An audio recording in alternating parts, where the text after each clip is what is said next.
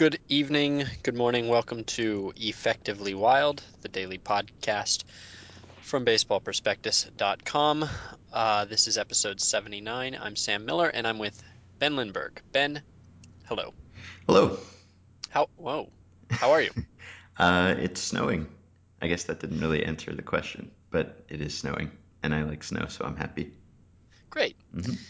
Um, we're doing one topic today. It was my assignment to bring a topic. Mhm. Um, and so my topic is about untouchables. And before I start, we'll just acknowledge we both uh, agree that there is no such thing as a truly untouchable player. Uh, the phrase itself is sort of a um, kind of a, I don't know, colloquial uh, usage of something that isn't literally true. Okay, so we we acknowledge that everybody is technically touchable, but um, there are um, you know there are a couple of players in every organization who are sort of considered untouchable, um, and uh, yet right now, uh, as we speak, uh, there are rumors that the Arizona Diamondbacks are listening if anybody wants to make an offer on Trevor Bauer. Mm. Um, and uh, the Rays are, uh, according to some reports, sort of uh, at least willing to consider uh, trading uh, Hellickson and perhaps even more.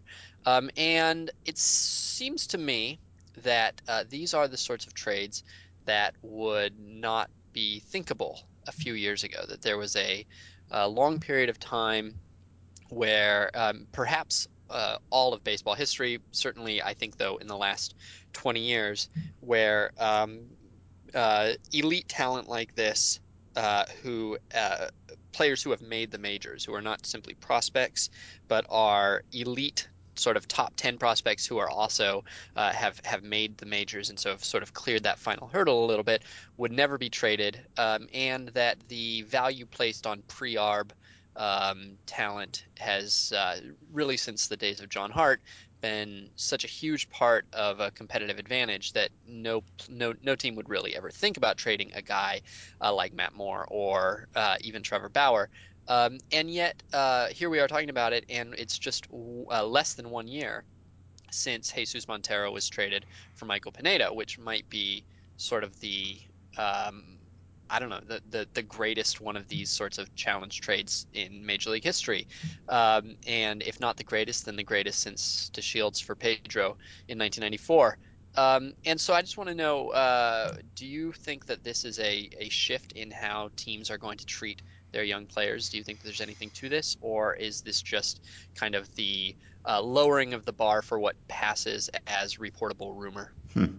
Uh, I don't know. I guess with the Montero Pineda trade, um, it was surprising that that those two players were traded, and yet also not that surprising because they didn't. I don't know if they didn't fit with their current teams, but it seemed like the other team kind of needed them more than the team that had them. So it was it was a trade that made sense in many ways.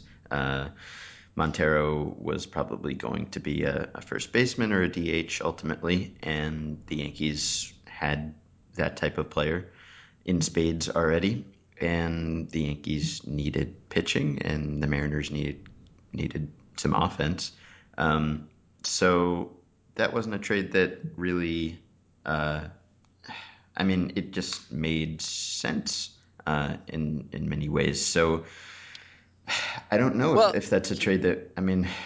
Well, I want to interrupt. I mean, it, mhm, it made it made sense, but there are there are always trades like this that make mhm, sense that they just don't happen. mhm. I um uh Mike uh Axisa Axisa, how would you pronounce his name? I say Xyz, yes. Uh, Mike Axisa um, tweeted in February a Mike Trout for Bryce Harper trade would make baseball sense and be off the charts insane. And I was at the register at the time. I, I used that um, as a as a jumping off point for a blog post, and it, it did make sense. I mean, I think that he was right. It made it made a lot of sense for both teams at the time. But um, I looked at what would have happened if the number one and number two prospects had been traded for each other uh, in each year since 1995 and usually the mismatch in terms of results, I mean, these are all guys who are essentially indistinguishable from each other at the time, right? They're one, two. There's Mhm, there's essentially no difference between one and two. mhm, And yet, um, if you look you know, a few years out, um, the uh, the the return is usually so mismatched that I, I counted probably three or four GMs in a 10 year period who would have been fired uh, from those trades. So even if they make sense, there seems to be a lot more downside than upside hmm for a general manager, hmm uh, at least kind of in the most simplistic way of, of evaluating these things. well, I'm trying to think of a reason why that would have changed in the last few years. Um, because I guess the the danger, the perception is still there. Uh, I don't know why that would have changed. It could still certainly reflect poorly on on a GM if if he trades a very highly highly regarded prospect and, and it doesn't work out, which it hasn't for the Yankees really in the very early going. Um, not Or that, the Mariners. yeah, it hasn't worked out so well for either team, but uh, yeah. Um, I don't know. I mean, I think the value of of a of an arbitration player, a pre-arbitration player, has probably only continued to rise. It seems to me, right? I mean, the the perception of the value, at least. Uh, it's not like people are trading those players lightly now, or or appraising them as any less valuable than they used to. I don't. I wouldn't think. Um, I think that it's actually the case that they're evaluating them uh, more. I think that this is actually the result of a, a sort of a, a, a solidified and increased appreciation of just how valuable they are. It seems to me that um, that the perceived value of these types of players has only gone up, mhm. which in a way has actually um, turned the turned them from untouchable to uh, the sort of players where you can the return is so staggering because there's kind of a shared appreciation for how valuable these players are. Uh, I And so so the price that you might expect to get back has finally maybe caught up to your own internal value of of how of of the player and his worth. Okay, so you're saying that now that people have sort of put a dollar value on these prospects, which people have have done in various ways, Yeah. um, that now you can exchange them because there is kind of an easier way to get a handle on what they're worth, whereas Yeah, before it was just sort of uh, kind of a nebulous uh, concept of what they were worth. They were just worth so much that you could never trade them. But now that you can put some sort of value on them, you can trade them even if that value is really, really high. Yeah, I think that the more information is, um, the more of the information is sort of defined, um, the easier it is to make a what what might be a sort of scary transaction. I mean, if you went shopping for a car 10 years ago, almost no matter what you did, you were going to walk away feeling like the car that the that the dealer had ripped you off because you knew that they were trying to rip you off. They were better at it than you are. Then they had far more information than you do. And now that all these prices are available on the internet and you can, um, you know, the, the, the, the advantages that have shifted to the consumer have given so much more information to the consumer that now you don't necessarily feel like you got ripped off when you're buying a car. And that's because all this information is public, it's all kind of open, and you there isn't a real um, kind of vague uh, vagueness to the transaction. And So I I do I yeah I think there's that like a I blue think book. knowing There's a blue book and a Carfax. there's a for for prospects. there's there's a blue book for pre-arb prospect yeah and so now you no longer have to deal the guy with this sort of vague worry that it's going to turn out badly. You can, you can, I mean, it, it becomes a lot more.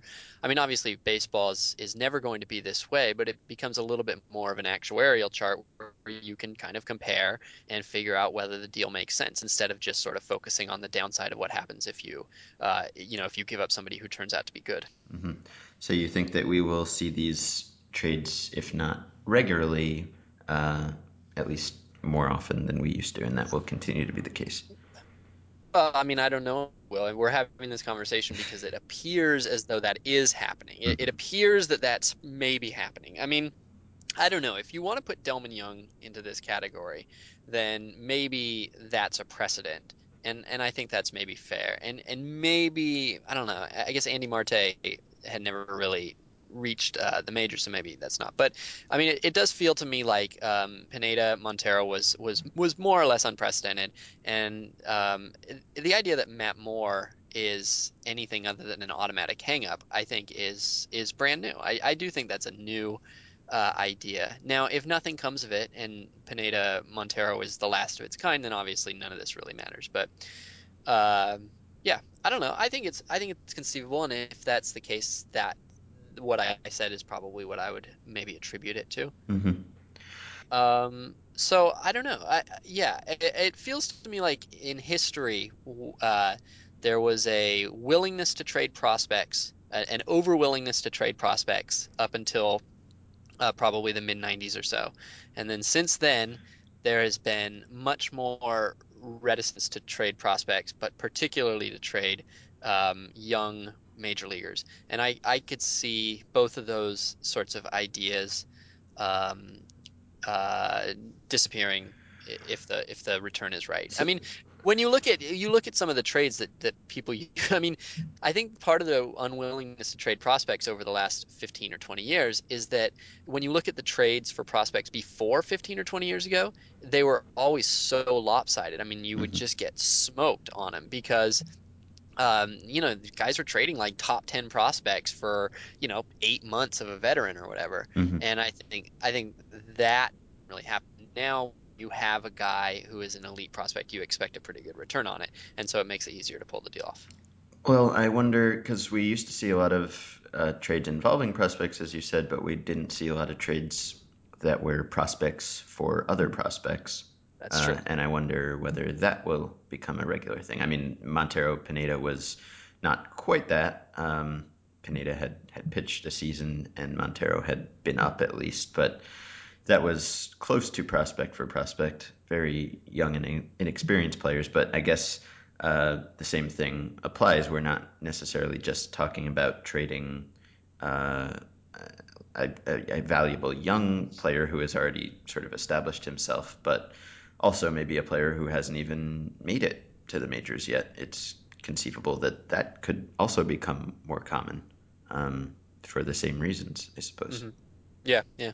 So I want to read a paragraph to you Okay. Uh, it, okay, this is how it goes. It says, the typical baseball trade of this era goes like this. A veteran player, often past his prime and invariably lugging a hefty salary, is unloaded for a couple of obscure, low-cost minor leaguers.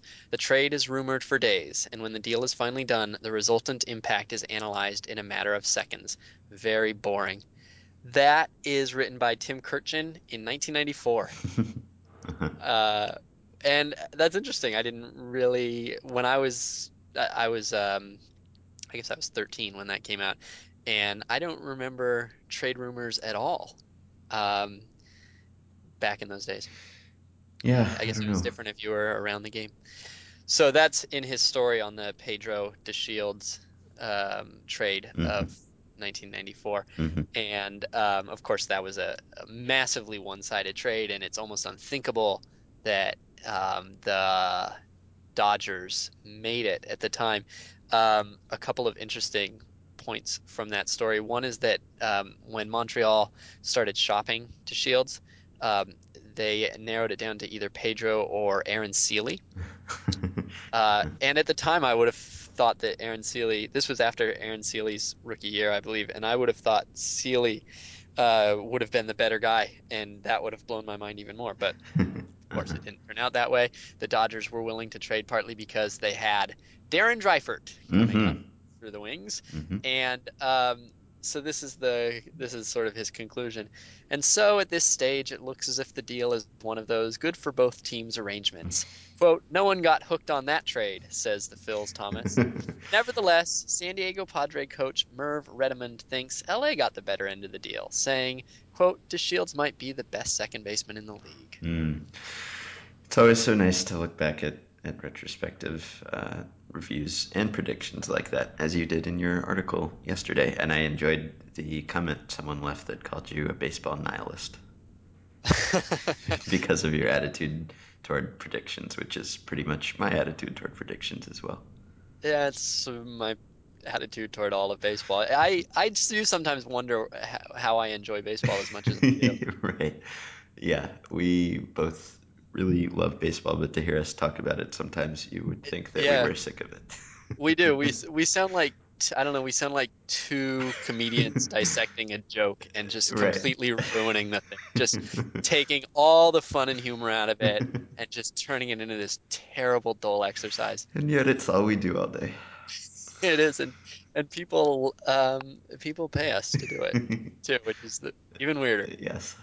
All right. Well, uh, one quick final question. Mhm. Um, Trevor Bauer, uh, Matt Moore, Jeremy Hellickson, uh, which is traded this offseason?